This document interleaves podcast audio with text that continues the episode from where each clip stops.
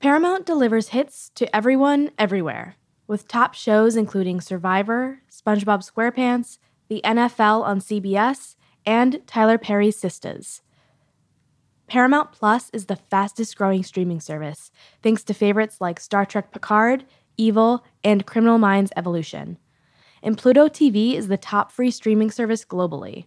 Popular is Paramount. See more at paramount.com.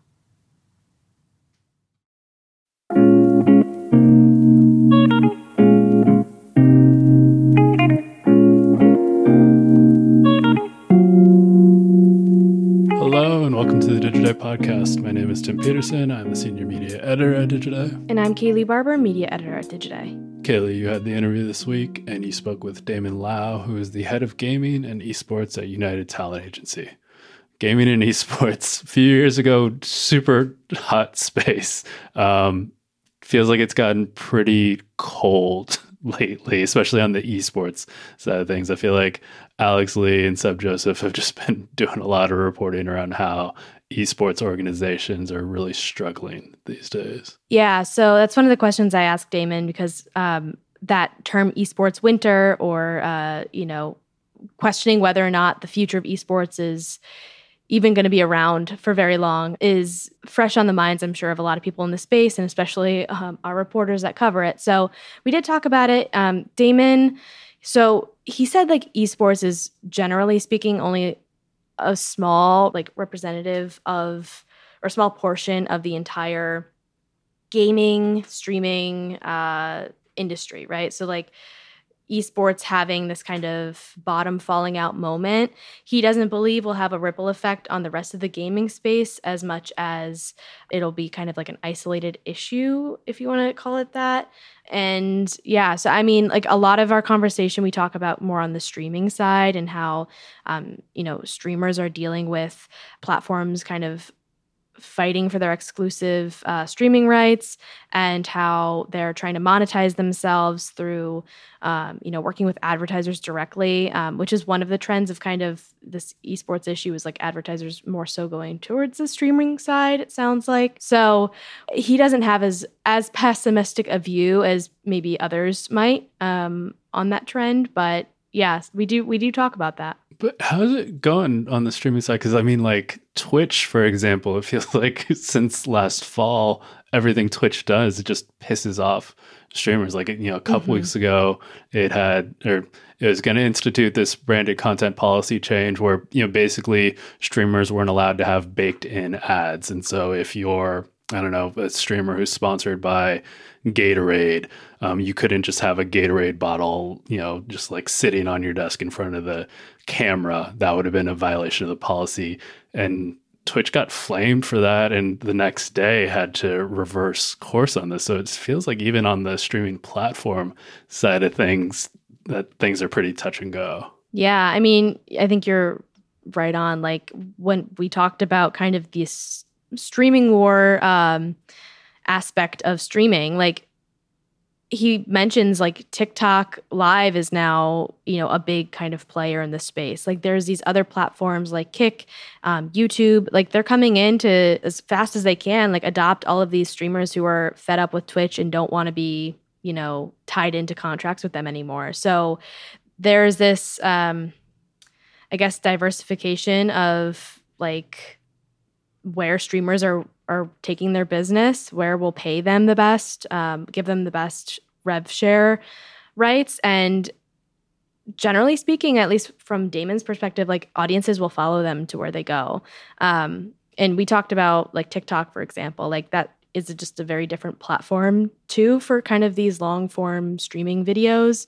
Some streamers will be on there for hours at a time, uh, but you know, there's investment being made um, by TikTok to launch like a horizontal, you know, platform so that it's more native for that kind of streaming behavior. So there are there is competition, and I think if Twitch is not a little bit more um, considerate of streamers, they could have an issue. Um, Damon did say they're still the largest platform from what he could tell, but um, yeah, it, is a it is a tricky space And streamers seem to have a little bit of an upper hand when the other platforms are trying to buy their exclusivity, I hmm. guess. Yeah, competition's always a good advantage to have. Uh, awesome. Well, sounds like interesting conversation. Let you take it away. Thanks, Kaylee. Thanks, Tim. So, Damon, thank you so much for joining me on the podcast. How are you doing today? Not bad, Kaylee. How are you? Doing good. So, reason why I wanted to have you on is because we just recently wrapped our creator series, which is a four part mini series that we do on the podcast every year.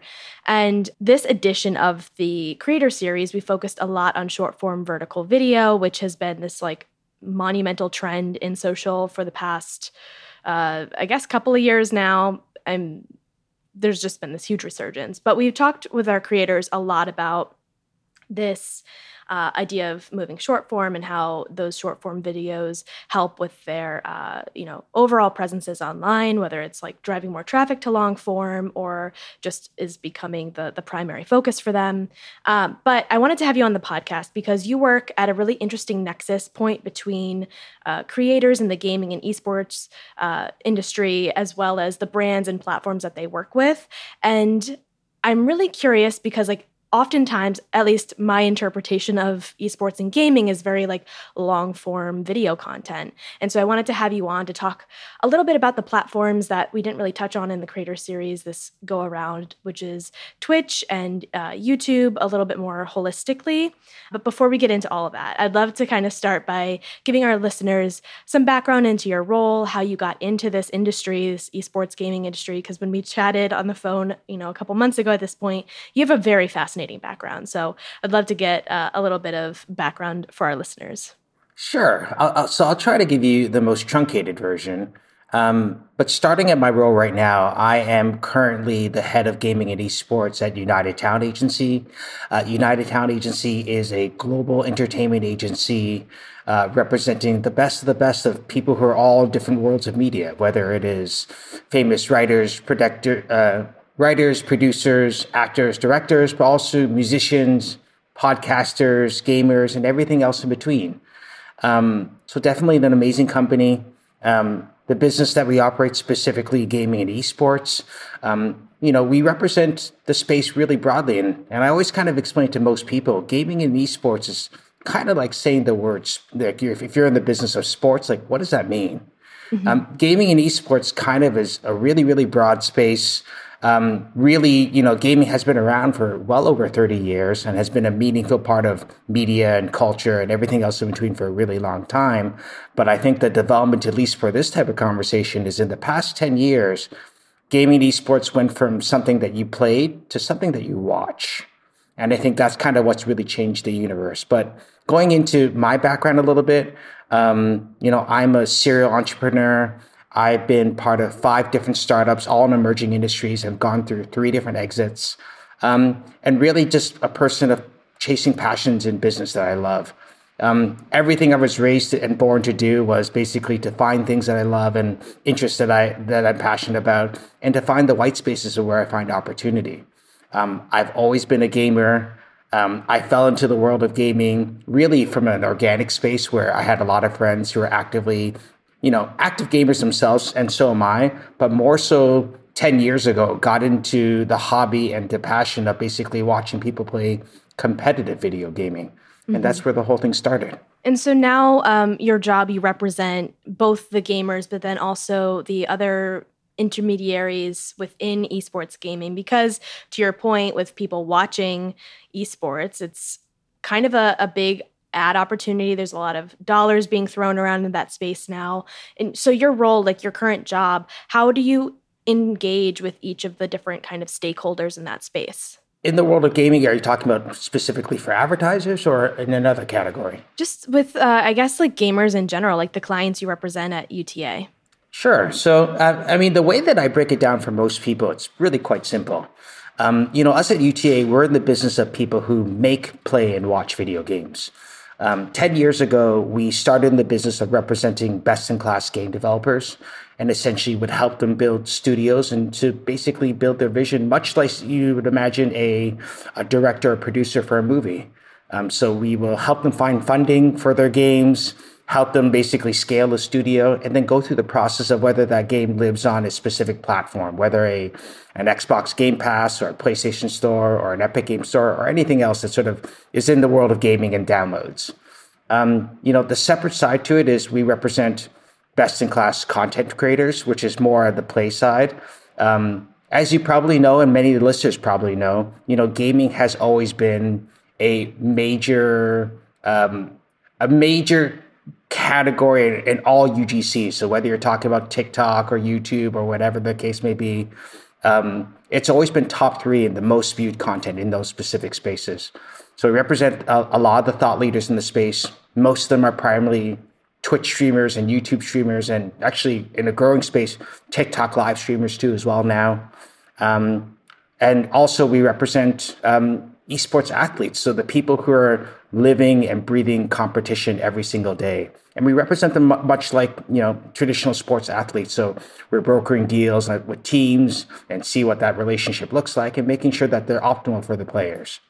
And then lastly, really where the space is kind of developed and you know um, understanding that the space has grown so significantly, especially post pandemic and, and, during the pandemic, um, we represent a lot of media organizations. So, people that are in the business of gaming content.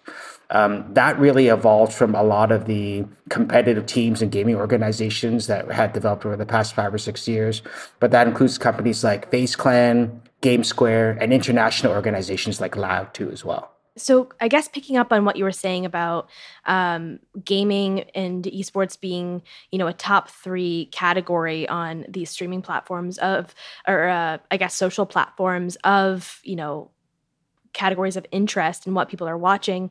I'd love to kind of dive in there a little bit to talk about those, the role of these platforms and how, um, you know, esports athletes and like gaming content creators specifically are utilizing those platforms. Um, so I guess my personal knowledge it, eh, or background with gaming is probably uh, very early stages compared to yours. Uh, my gaming experience is very much tied to The Sims and when I played that growing up. But um, I do know through my colleague Alex Lee's reporting for Digiday is that uh, Twitch has been a very predominant platform, right? And to your point earlier, like that's that's kind of a predominant place for uh, content of this nature. But you also mentioned YouTube. I've, I've heard Kick and now TikTok Live have been really coming into the fold here.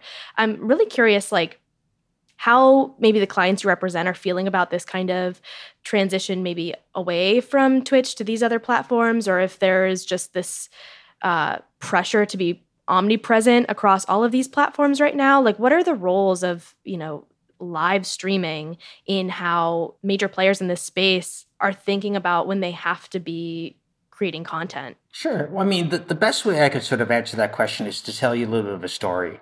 And the story being is sort of like how the, the, the world of gaming content has kind of developed in a lot of ways. Um, you know, I think in the beginning, if you rewind back, even like going as far as like 10, 15 years ago, you know, gaming content has been around for a really, really long time. I would say, generally speaking, most of the content that you would view would be primarily on YouTube and Twitter. Um, and it would either be conversational, uh, focused towards casual gaming and entertainment, or leading towards a side of just like trying to get better at a video game. like improvements, like how do I finish this level, or how do I beat this boss, or how do I make my character a lot a lot bigger and better. Um, you know, when esports started becoming a bigger thing, let's call it around eight years ago, um, that's kind of what really changed the landscape in gaming overall. I think what you had in gaming is a global audience and a global audience that is passionate about a lot of IP and a lot of different types of games. And I think that when esports started becoming a lot more popular, it was a way for people to start engaging in the content in kind of a different way. And, and, and the reason being is that watching competitive gaming and the nature of a lot of the biggest games in the world in the past 10 years have been competitive ones. I think people really got engaged watching it very much like a sport. I think where that's sort of diverged into though is really starting to be involved into watching long form content in a way where it feels more engaging. Um, you know, when you think about platforms like Twitch, for example, I think a lot of people recognize that it was probably the birthplace and the home for where esports kind of really grew and started. But what I would tell you is that less than 10% of the content being viewed right now on Twitch is actually esports. It's actually Oh, usually yeah, it's usually gaming content or gaming adjacent content. And really, I think what happened in the space with esports sort of getting so big, you had a lot of the leading people who were competitive at video games really taking it as making a decision to not necessarily always have to compete at the high level, but really to try to create content based off the fandom that they created, just being professionals. And then you kind of created this world where people slowly over time enjoyed spending time with the content creators, playing the games that they loved and watched. But more importantly, felt like that they were spending time with people and building relationships with them. And when you think about the nature of long form video versus short form video or VOD, um, the biggest difference in my mind is real time engagement and connectivity. Meaning that when you watch short form video, I think obviously from a global awareness perspective, it's short, it's fast, it's enjoyable, and it's definitely a hot topic for many. But when you want to go in deeper and really understand, you know, what it's like to spend time with somebody, I think that's where long form video is something that's really unique and different. A, because the experience is different. It makes it feel like that you're sitting beside that person, they're watching and playing with you, or whatever the case, or whatever they may be doing. Uh, but more importantly, the way that the, the platforms work within long form video, it's much more engagement the way that you can speak with them. So things like chat, uh, different types of gift, and the types of reactions that you have within that platform, it allows you to sort of be directly connected with that influencer or that content creator. And that just really makes it for it to be a different experience. And so, given that Twitch has a very, um, I would say, a very active chat feature, and you could send things to the players or the streamers and really have your voice kind of on the screen, is Twitch still kind of the predominant platform for streaming, gaming streaming content or gaming adjacent streaming content or how are these other platforms that are emerging like that are trying to get into that live position competing from that um i guess like one-to-one conversation perspective Yeah. So I, I would say that, you know, if you rewind back maybe four years ago, I think Twitch was in a place where they're by far and large the, thought leaders, the market leaders, and not only had a loyal fan base of people who are watching content, but you truly had a, a loyal fan base of creators that were super loyal to Twitch as a platform. I think you know if you look at the the rise in competition in the past three or four years, a lot of that has actually changed. Now, that being said, it's just like if, you had to think about the significant players, like you mentioned before, like the Kicks, which are generally very new businesses and new companies, but are flourishing really well.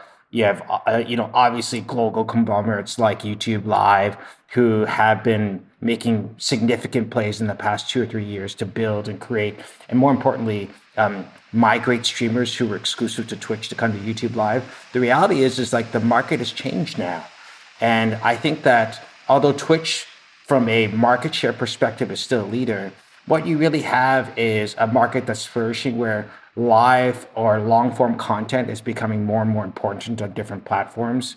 You have an audience that's willing to go to other platforms, not just because those platforms um, ha- offer something different, because you have creators who you may have followed on Twitch and made a decision to migrate to other places. And the reality is, a lot of the audience is also following them. So uh, I, I, guess the short answer is that Twitch is still the market leader right now when it comes to long form video or specifically streaming. But um, the competition is definitely heating up. And I think that the reality is is that the audience is willing to go to places where they feel like their favorite content creators are making the best content for them. And so, generally speaking, it, it sounds like many streamers have exclusivity agreements with streaming platforms because again, I feel like if you're spending, you know, 12 hours a day streaming, you can't do both. Like, you can't do that both on Twitch and YouTube. Like, I guess, how are they signing agreements with these platforms? Like, what do those agreements kind of look like? And what are the platforms doing to try and win that exclusivity with a streamer? Well, I mean, the, the way that Twitch started in the beginning, and, and, and maybe I can go back and sort of explain the dynamic of how does a streamer make money and, and how do they kind of operate their business. So, um, you know, Twitch in its initial iteration, um, you know, was a free service for people to essentially sign on, become a content creator, have a channel. Um, and really, there's three essential ways that people who are live streamers make money. So I'd say the first would be uh, running advertising, something that's very typical across all the major platforms. I think the uniqueness, at least when it comes to live streaming, is that you can choose your ad breaks to play whatever you feel like. Mean that you get to pick that option, push a space bar, and an ad plays versus it sort of just being slotted into your your video on YouTube or, or such. Um, so one is obviously programmatic advertising. I think the second side of it is basically donations and gifts. Uh, donations and gifts definitely have become a bigger thing across all UGC, but I think specifically within uh, live streaming, um, the ability to be able to donate to somebody and to see yourself live on a screen has created a different type of experience for people to be fans. I think the fandom factor, not only should you sort of get this attention from the streamer who's sort of honoring the donations that they're accepting from their fan base, you also get the your name in front of every other person that's watching that live content. So there's different forms of gifting and donations and things of that sort. Um, there's also subscribers too as well, basically being able to pay to a channel and and it's a monthly fee where you don't have to see any advertising. And then lastly, um, you know, most streamers are making money through uh, branded content. So native integrations that they're doing within their streams. Um, so with that in mind, knowing that that's generally how live streamers are, are, are, are making money, when you take a step back and you think about like what the where the direction of their business is generally going, and the direction of the business generally going is that um, you know they're making money from advertising they're making money from all these different things but when they signed to twitch and had the ability to be able to run ads so that's how twitch basically operated meaning that if you wanted the ability to run ads and to monetize in that specific way you had to become a partner. And part of becoming the partner at twitch previously was you had to sign an exclusive agreement meaning that you can't really live stream anywhere else. So that was really sort of an interesting way that twitch started their business versus a lot of the other social platforms and I think where you where you're at right now is that Twitch has changed a lot of the rules on the way that streamers can operate on that platform. Um, I also believe in the past three years, you know, companies like YouTube have really made lucrative offers to make streamers or offer streamers to basically come to another platform to move their audiences over. And really, it started something three years ago called Streamer Wars, which is essentially it was a complete let's uh, all the competitors in the space, including uh, a previous platform known as Mixer, which was owned by Microsoft.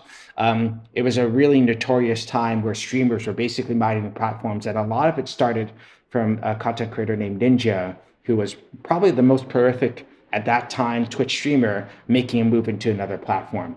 I don't think at that time anyone had really thought that that was something that you could do or you should do because of Twitch's market leading position. But that really snowballed an entire effect of really streamers understanding that you can move your audience to different places. And more importantly, that there are opportunities with minimum guarantees for you to go to other places and to create your content there. We're going to take a quick break to hear from our sponsor, and we'll be right back. Paramount is behind some of today's most popular content, from Yellowjackets to the most watched show on TV, Yellowstone. It's home to big sport events like UEFA Champions League, hot dramas like Fire Country and Fatal Attraction, iconic reality franchises like RuPaul's Drag Race, and fan favorites like The Late Show with Stephen Colbert and Ghosts. Popular is Paramount. See more at paramount.com.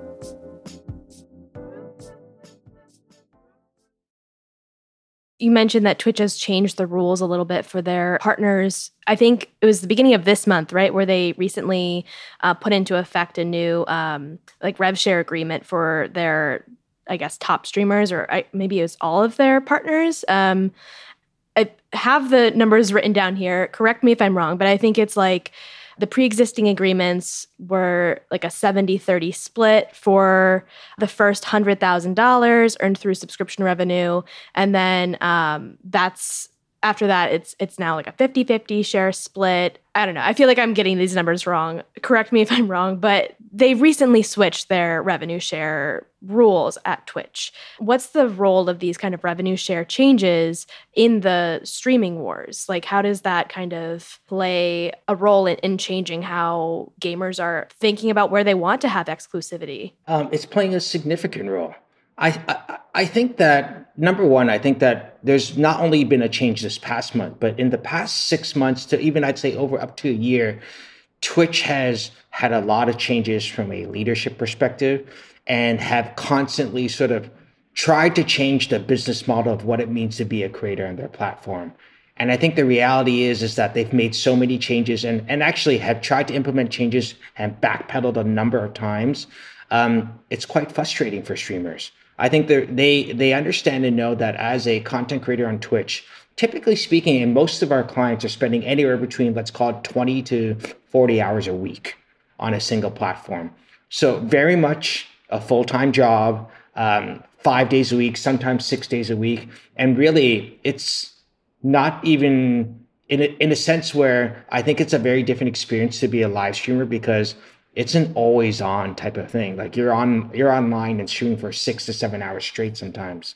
Um, so I think as they evaluate where they spend their time and that Twitch has constantly changed the business model and the different types of rev shares. So you are correct where it went from a 50-50 to a 70-30 back to a 50-50. Um, it's challenging for creators to number one, trust the fact that the business that they're building on the platform is going to be lucrative enough for them to continue. I think that changes obviously depending on the size of the creator, first and foremost. But you know, the, the reality is is that um, if rev share and the opportunities to be able to generate revenue in the platform don't match the opportunity that they see in other platforms, there's always a consideration to move to other places because the reality is other streamers have moved away from Twitch, have done it very successfully, and have continued to grow their business off platform. Yeah. That's that's that's the fact. Yeah. And so one of the other questions I had was like how other platforms are kind of um, either offering better revenue share, uh, like st- like I guess terms, or if they are doing kind of incentives to get streamers to switch. Um, I think when we were talking with the um, creator series guests around um, short form vertical video, like I platforms who are trying to grow their uh, short form vertical video were offering creators like just a ton of money like like fifty thousand dollars just to start posting reels, or like uh, Snapchat is just being very like aggressive with how much they're giving creators to start posting on the platform, and those numbers eventually get smaller and smaller. But like, how are these competitive platforms working to compete with what you know Twitch is presently offering and you know changing a lot. It sounds like a lot of flip flopping. Yeah, so uh, I would say obviously the it depends on the size of creator that you are, but at a baseline, I think a lot of the other platforms are offering uh, rev rev splits on the subscription or advertising revenue that's much more meaningful than Twitch. I think when you're thinking about moving upstream into like let's call it head and leading creators within categories. Um, really, at the end of the day, it is also the cash incentive and minimum guarantees are being offered. So, very much along the lens of probably how you think about short form video.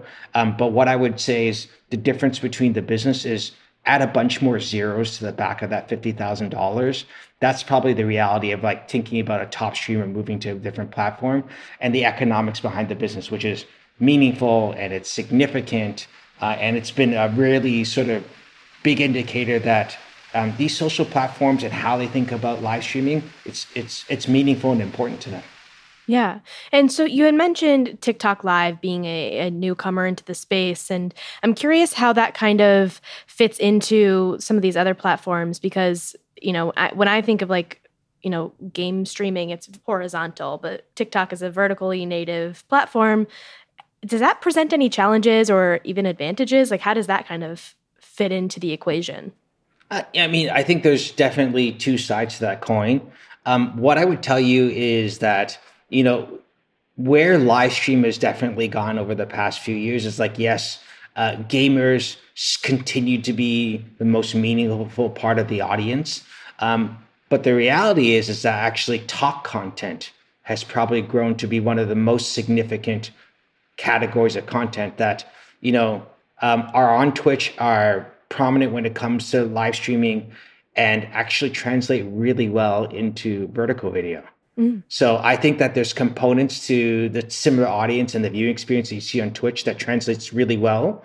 I, and I think also too is that uh, TikTok itself is actually working on desktop variations of their application. So changing the potential viewing experience. So um, what you have is, you know, to summarize it from a macro perspective, is that uh, live streaming and the content that's being produced is not solely gaming anymore. It's really broadened in the type of content that's being created, although gaming's still very much part of the DNA and very much still the biggest part of the business.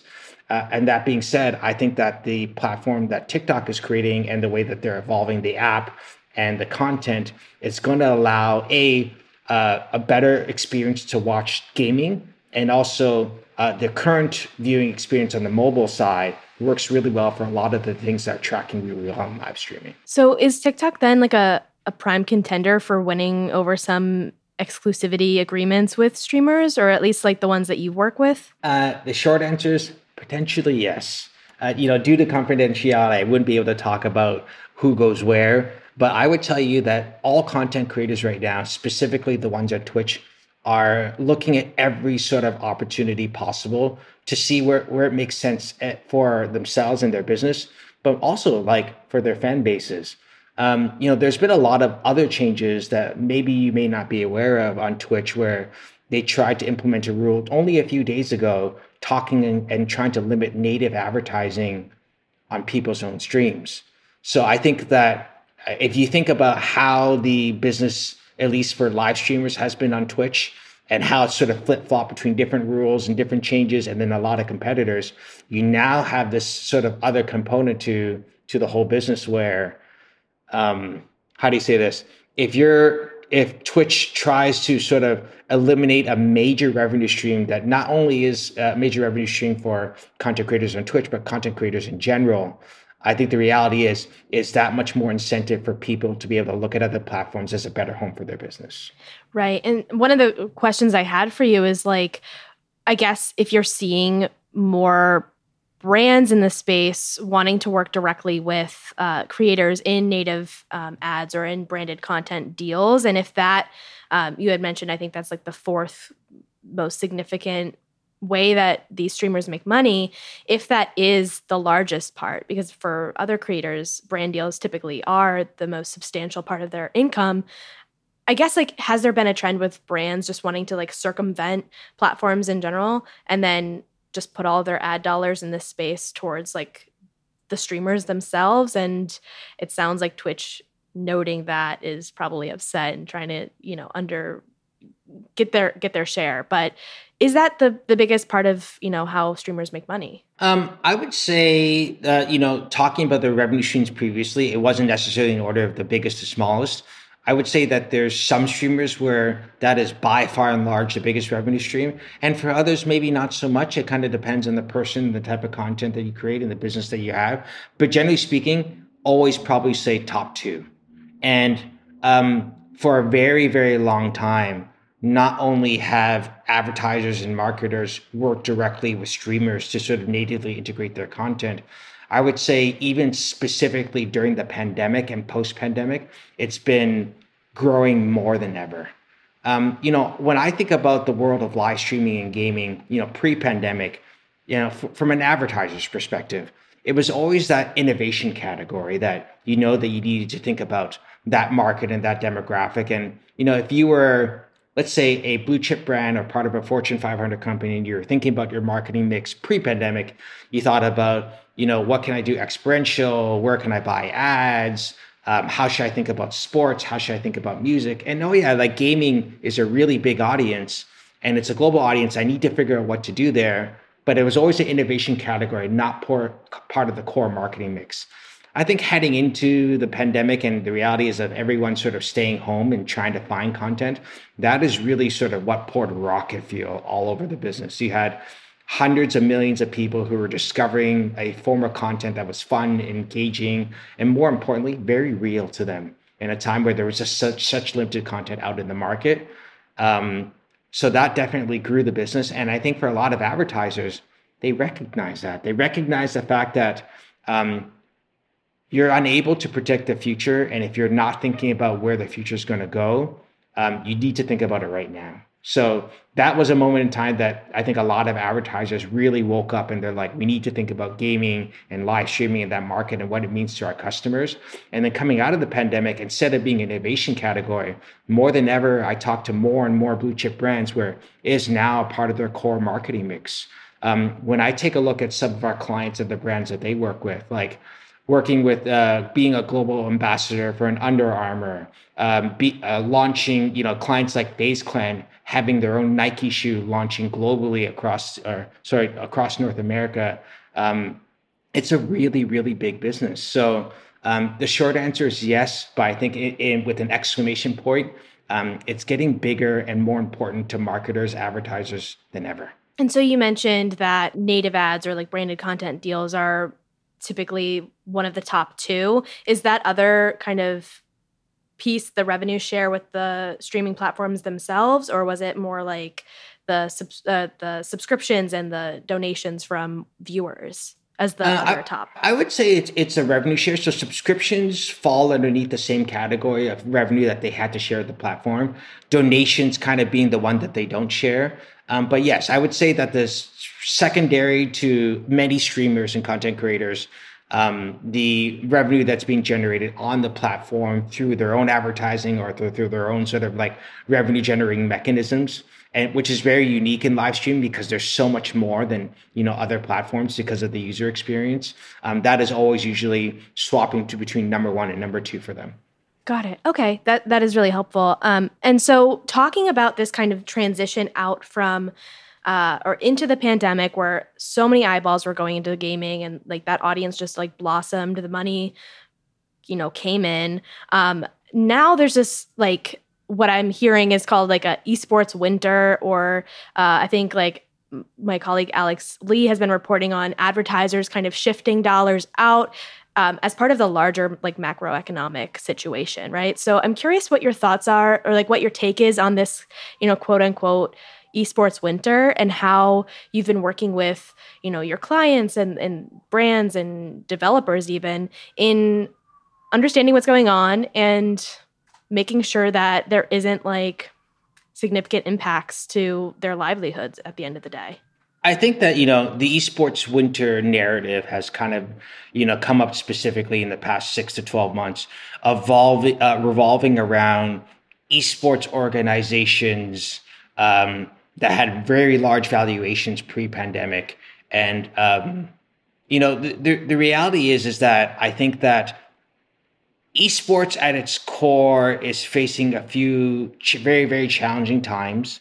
Um, I think when it comes to specifically the esports organizations and the ones that had not diversified their business in the past three to five years, um, it's very challenging for them.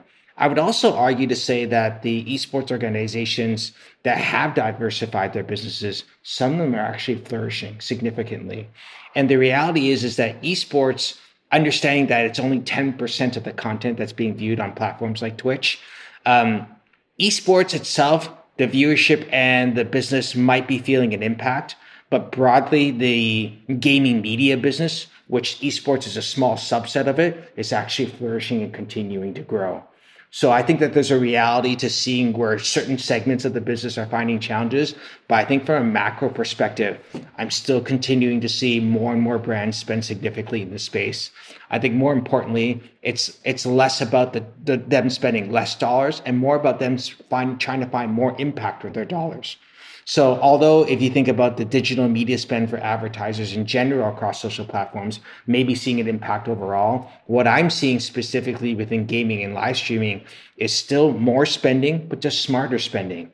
And I think that the, the areas of the business that were not prepared for more savvy advertisers aren't ready for it and basically are probably feeling the biggest brunt of it all. But the overall business kind of continues to flourish. And again, it became less of a oh, this is on the outside of the way that we think should think about culture, and very much now understanding that people and um, people and advertisers are understanding that there's a huge global audience that sort of identify as gamers. Mm-hmm. And if you're sort of ignoring that audience, that's a really blind spot in the way that you should think, be thinking about advertising. Right. And so you mentioned this idea of like a savvy advertiser and I think that's been a theme throughout the the media industry is like realizing that advertisers want a lot of data. They want to know like their dollars are being used effectively and um, intentionally and are reaching the right people. I guess like how are either you know streamers and their their management teams who are uh, you know looking at native deals or um, you know the the platforms that are uh, trying to keep ad dollars coming in from the programmatic side like what is being asked of them at this point to uh, deliver on what advertisers are still willing to spend? I think it's changing and it's changing for a lot of different reasons. So so, so one i think that um, and let's use a, a, platform like Twitch because all of them are really different, but Twitch kind of being the market leader. You know, the thing that I've been working with advertisers to understand more is that when they approached the space initially five or six years ago, it was purely awareness. We want people to be aware of our product, our service, our brand. What can we do to get it out there? What does that mean? And how? But you know, the, it was such an important thing for them just for people to know.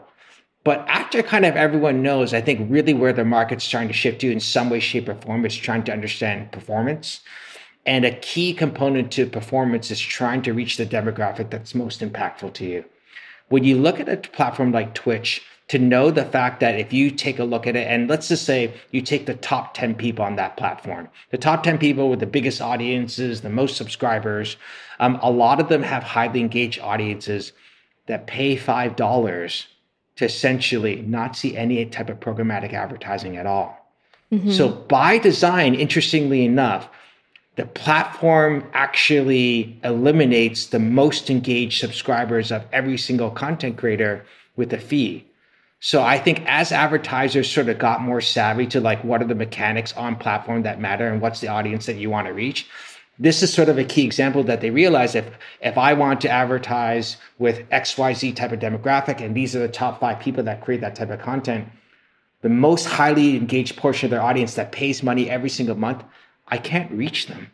Yeah. And so that's where native advertising became a, a, a much more meaningful part that outside of your programmatic spend that you do specifically within within uh, live streaming you also need to think about it natively too as well because the mechanisms on the platform actually block your traditional ads from being able to scale the awareness so that's just a key example that technology now is becoming a better component to the way that not only people are targeting uh, the people that they want to reach from an advertising perspective, but they're creating experiences where you can sort of engage with the brand a little bit better.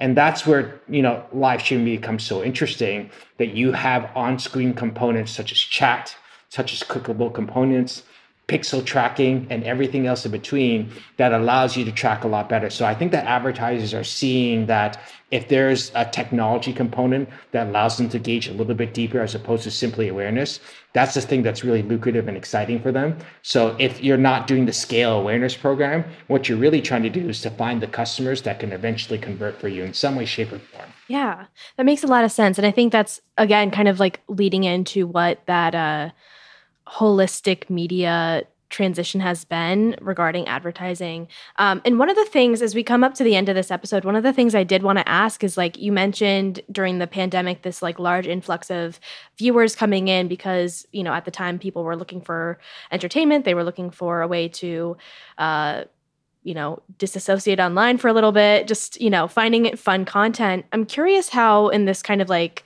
um, return towards normality how audiences have shifted as well. Because i'm sure like the people who are the biggest fans of a streamer or of a game or of esports they're still watching because it's you know their passion. But for like the casual cohort has there been like a, a decrease in viewership? Has like long form streaming had like had this fall off of audience at all? Or like i guess how is that um how has that been impacted? Yeah, so I, what I would say is that if you take a look at the uh, overall watch time, and that's the way that we kind of measure it when it comes to live streaming, overall watch time for live streaming platforms has uh, gone down since the pandemic.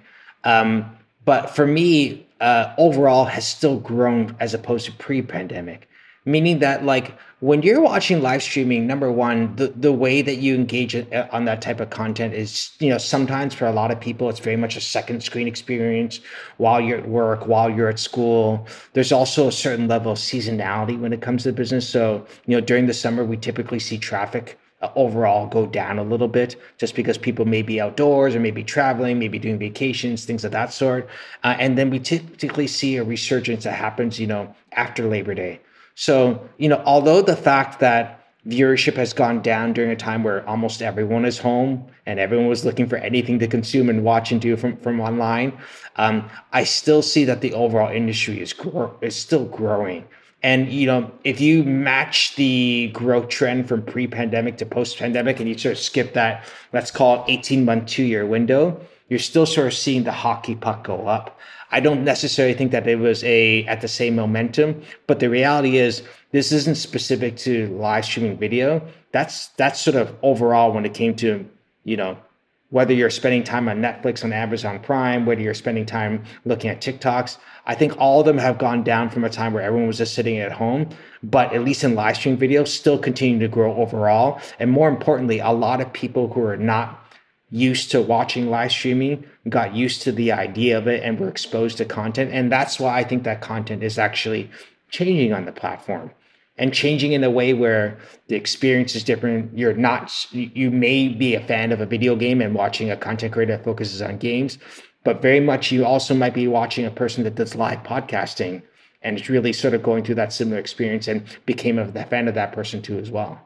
So, final question for you as we wrap up this episode. I'm curious, like, what are some of the biggest trends you're watching or you're excited about through the remainder of the year, or things that you're keeping an eye on because you know maybe you're less excited about them, but just you know, as we wrap up uh, 2023, what are some things you're watching? You know, I think a big thing for me is um, seeing creative creators of color really starting to flourish more than ever.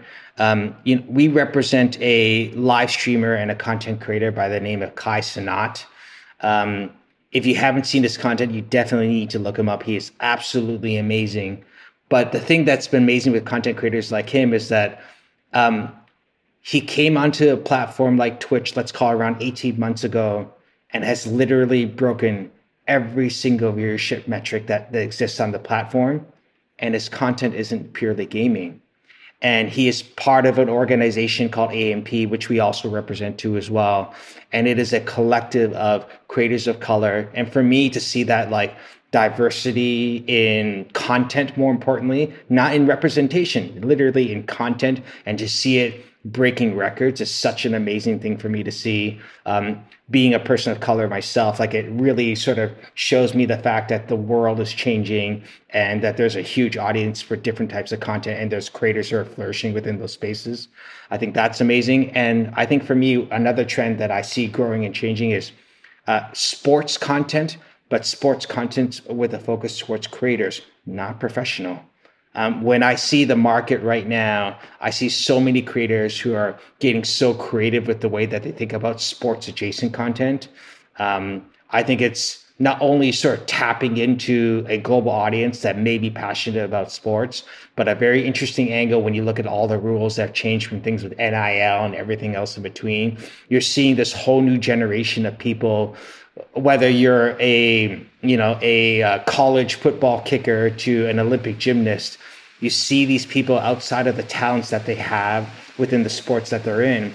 It's actually creating really unique content that you know it's just so entertaining. So those are definitely two trends that I'm watching. Whether you're talking about live stream, VOD, short form overall, um, it's definitely a trend that I think it's going to be really important for the future. Well, thank you so much, Damon, for joining me on the podcast. This was such a fascinating conversation, and I appreciate you uh, being understanding of my just trying to learn about some of the basics here. But this was extremely interesting. So thank you so much. No worries. I appreciate the time. It was fun.